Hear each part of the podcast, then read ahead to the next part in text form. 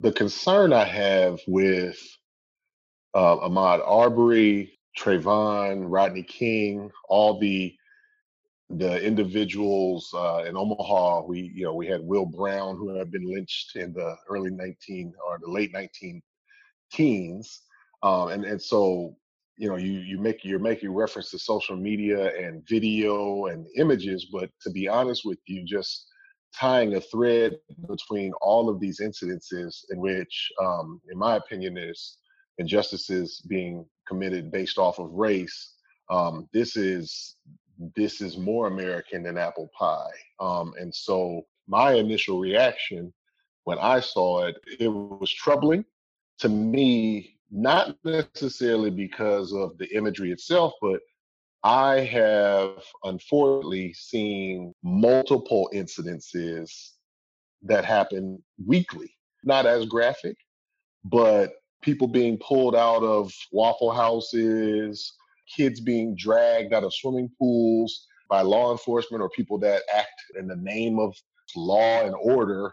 My social media is constantly bombarded with images and video similar to that of Ahmaud Arbery. Again, not always as graphic and not always as volatile in in this case leading to the death of an individual but still i was most upset about the fact of my reaction to it which was you know another um, another one another person another individual to add to the long list of um, this this country's history of of the complete disposal of black bodies and so that that part jarred me. My reaction to it jarred me more so than anything. And and i don't know i was kind of i've been hearing and getting contacts from individuals that have been doing some things to mobilize um, around this issue but it, it is no different. I know to me is on the same spectrum of what has now come come to be known as barbecue becky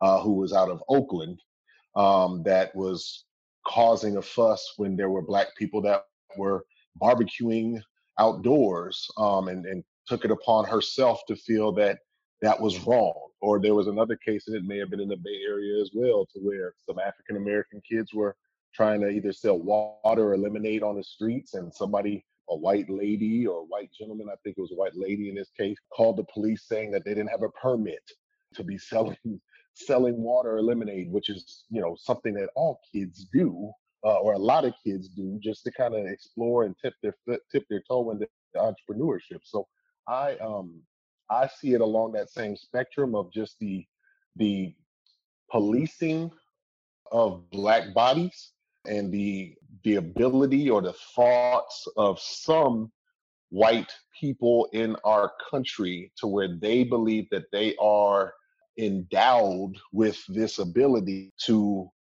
take into possession the livelihood and in this case life of black people upon their whim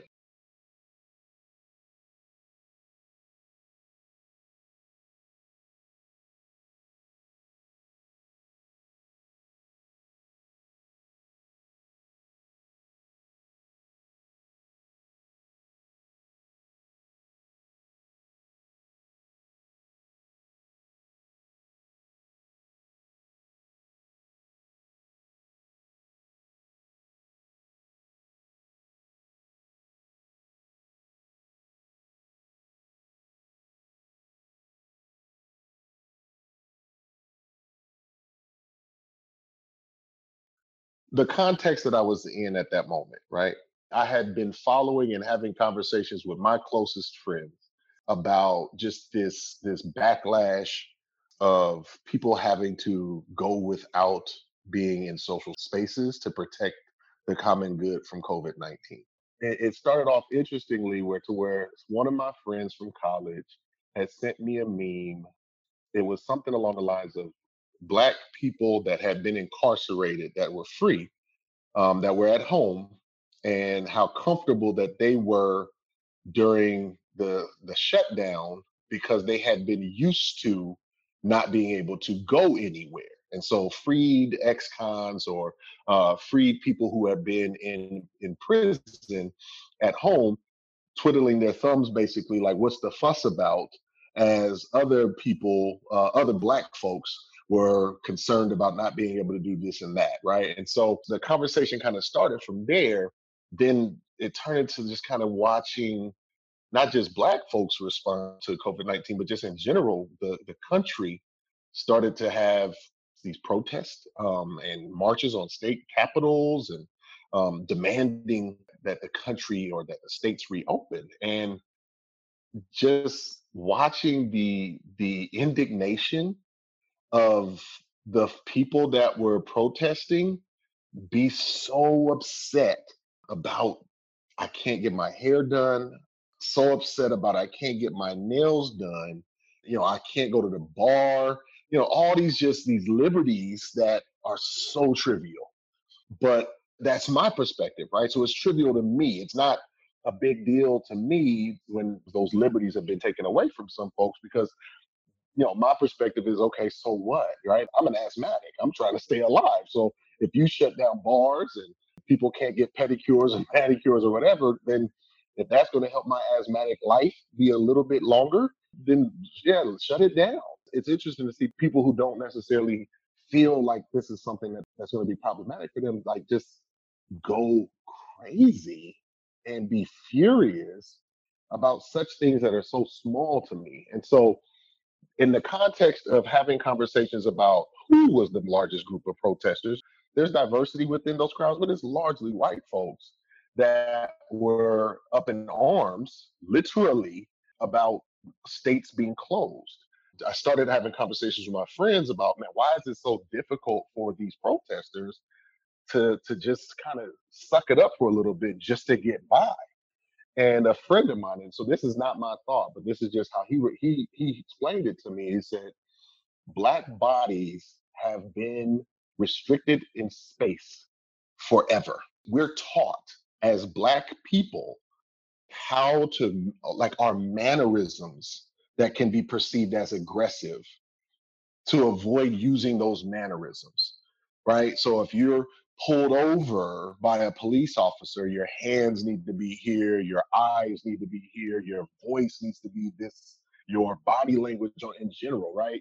Your body is policed and you know, you're told not just on the on the on the micro level, but even like this is your side of the city that you can live on, as opposed to all of the city. You're told that, you know, these are the colleges that you are able to go to, or you're told all of these things like that are so restrictive about your body, or even just how to interact with your teacher when you're a kindergartner, or the type of hair that you're allowed to wear, or the type of hat, or how your hat needs to be placed on your head. I mean, it's just to the smallest degree of being corrected and told how to manage yourself as an individual.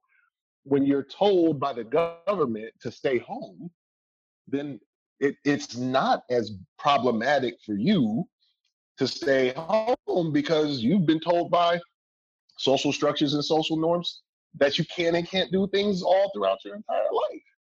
And so, for those that have not had to come under that same type of structure, right? So, for people who don't have to live with limits, uh, to be then now told that they have to obey laws and ordinances now you can understand where that anger and that frustration may come from because if you've been told your whole life that you are free to do whatever you want and you don't have to think about anything largely because of your privilege and now all of a sudden you're being told hey six feet. You're being told hey wash your hands 20 seconds say the alphabet so all of these rules and procedures for how to go about living your life those things could be frustrating for someone who hasn't had to adjust to living like that their entire life.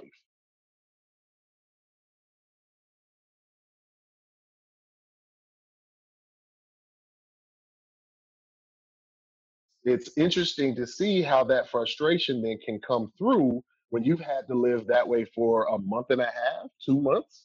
Imagine your entire life.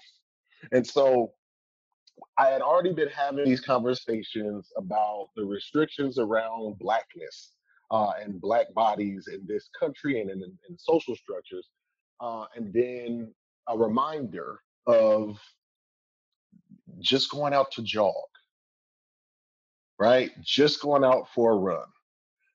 You're already, I'm already in the midst of thinking about the privileges that some have and the the, the obstacles that others have, right? And so then you get this boom, this guy is trying to keep himself healthy.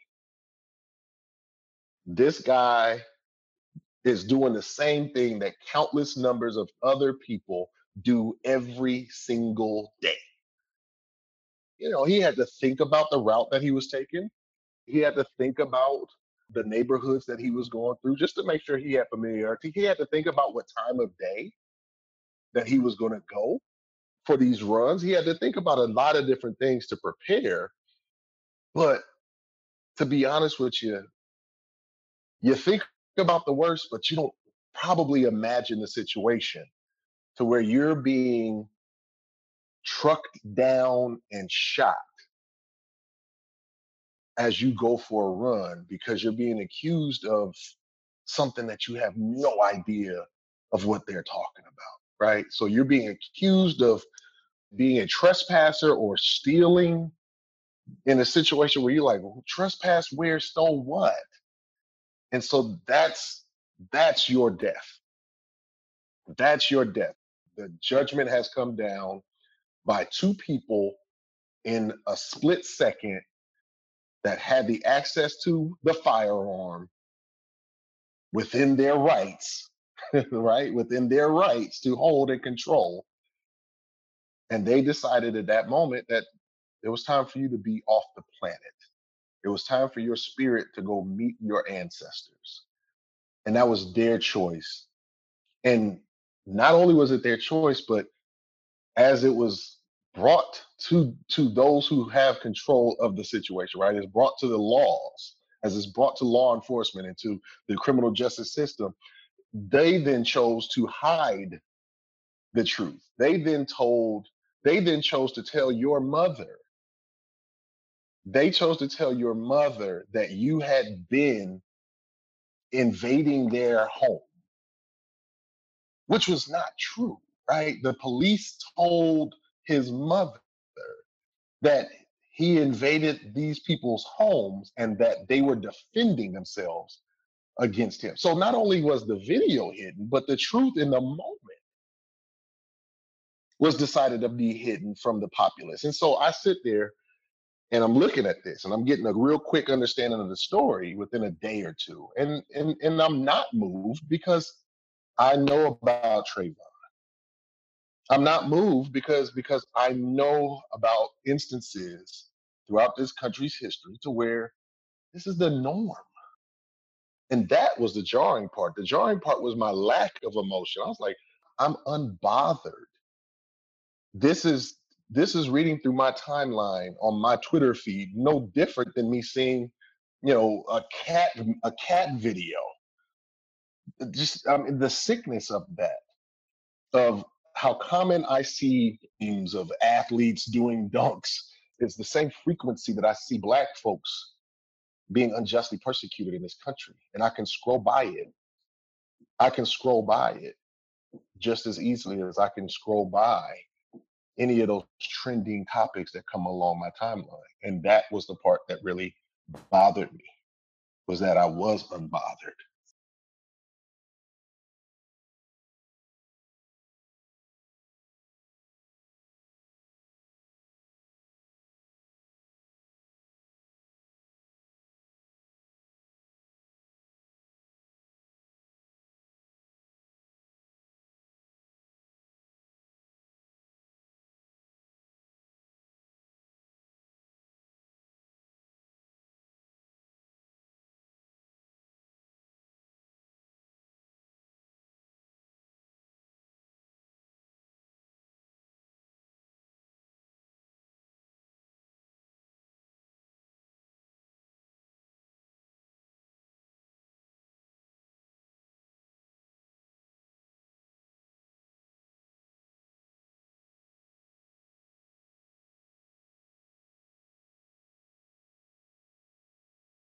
Yeah. And uh, Gina, I don't know. I don't know. I don't know if numb to be. I, I'm trying to think of that because it it sounds right, um, but only in the sense that only in the sense that I think of it this way, right? So there's trauma that is sedentary. There's trauma that is happening to us that we don't even realize is happening. Ta-Nehisi Coates has this book uh, called The Water Dancer that I just I read last year. So I was like in the second chapter, and there was a part about him, uh, the character seeing his mother dance and, and trying to hold on to the of his mother dancing. And I have no idea, Gina. I cannot tell you what it was about the words on that page that triggered me. But I lost a very close family member when I was 16 years old. And hearing how Coates wrote the words to describe trying to hold on to a memory that's leaving, that's fleeting, tied so much into me trying to my best to remember my family member that passed away to where it incited something in me that rose emotion that I be, I wept. Um, I wept and I wept hard. And it was something that I wasn't even thinking about in the moment, but it triggered me. And it and it and in past I've told myself that I needed to suppress that. I needed to kind of toughen up um, but kind of knowing and maturing over time, I realized and recognized that that was something that I needed to deal with at that moment. And it was because it had been suppressed for so very long. And so that numbness, you know, I think about when, you know, when a body, when a limb or something goes numb, eventually the feeling comes back.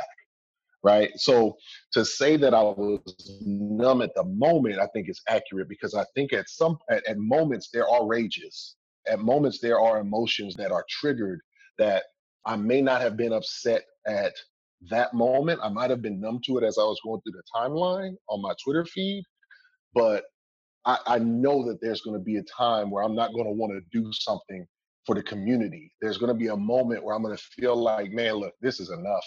Um, but I'm, I know that at some point I'm going to recall the trauma of seeing that that man shot in the back and it's going to motivate me it's going to put a fire in me to to continue to do something because he can't anymore and that numbness that i felt at that moment is going to flee and going to leave space for for that that fire and that that feeling to come back and i'll be able to harness it then for for something positive. I don't want it to seem like i was uh, apathetic.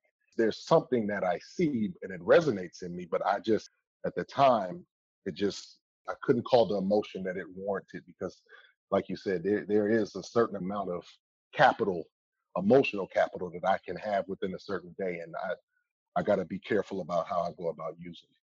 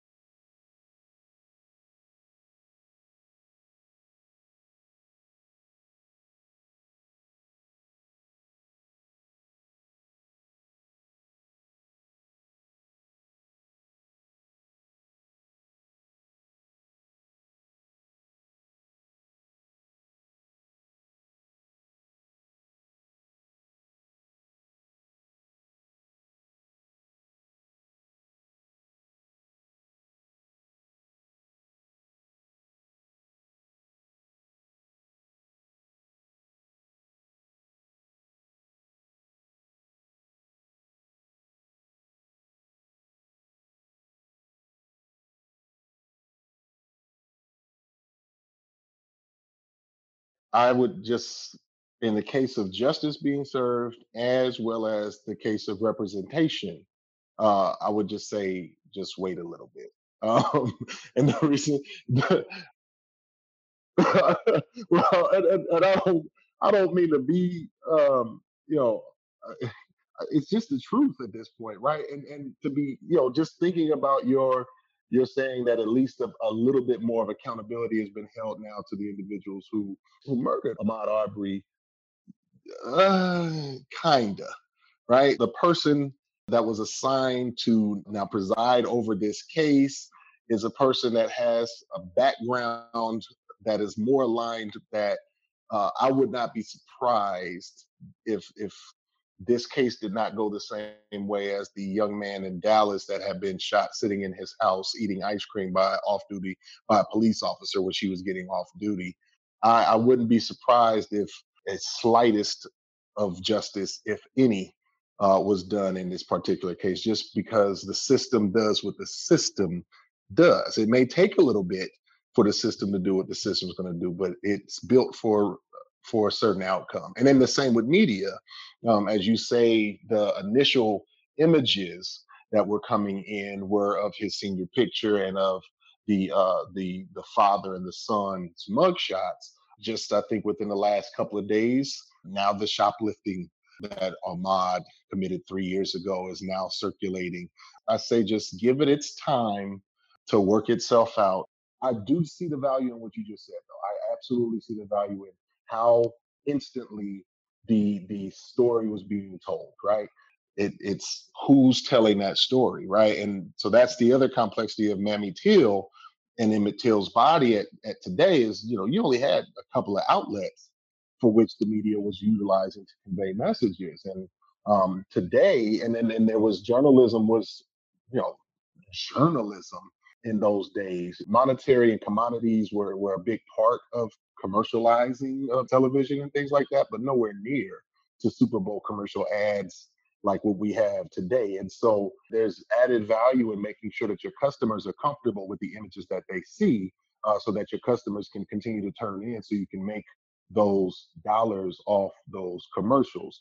And that then is the, you know, going back to something you said earlier, if journalism is one of those uh, values that we have in our country, then what, what do dollars have to do with telling a story, right? So the narrative needs to be told dollar free, the same way that, as you brought up earlier, campaigns and voting and, and, and the democratic process itself also needs to be brought up dollar free. And so once you, again, for me, it really centers along that economic value that goes into our system to where our system monetizes viewership and our system realizes that this story is going to resonate to certain people if it's told a certain way and they'll turn in the view based off of it being personified and told with a narrative that they're comfortable with and it's the brave people in NPR. It's the brave individuals like yourself who are setting up podcasts that recognize and need the need to have multiple stories being told uh, across context.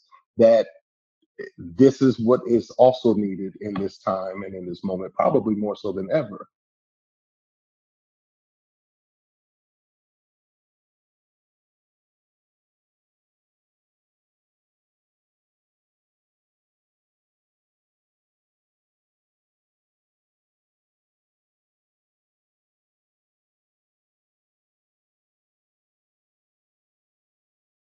I didn't know. I didn't know that, but that's yeah. That's that's. I mean, that's to the point. That's to the point. Right.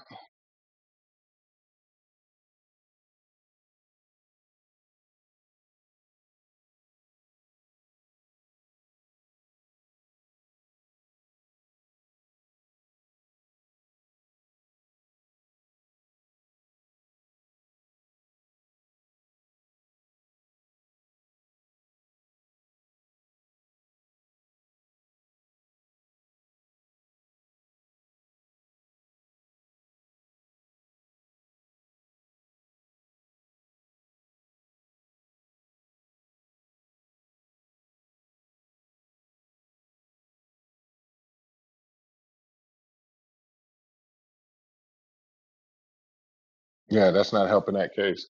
I hadn't caught that. I hadn't seen that particular video, but I think as far as with making the case, one thing that I can offer up to I think that is parallel is the fact that from what I saw was that the father who had been a police officer had been operating without proper licensing as a uh, a law enforcement agent for a number of years prior to the actual shooting. And if you think about what the operating with impunity uh, as a law enforcement agent, even with not having the certification or licensing that is needed uh, to continue in that work, what that does to your mentality already off the top. Many people, I should say, are already in this thought of, I can do what I want I can subjugate people to my own whims and my own wills. But you give somebody years of experience of working as a law enforcement agent without being held accountable for having appropriate licensing or or or certification that in itself builds the case of why this individual felt at that moment he could chase down Ahmaud Arbery the way that he did, that he felt that he could pull that pistol out and act in a in a violent manner, but he believed to be his rights, not necessarily as a gun owner, but as a person who has worked in law enforcement, uncertified, unlicensed, or otherwise. He then had the mentality that it was a reasonable action that he was taking.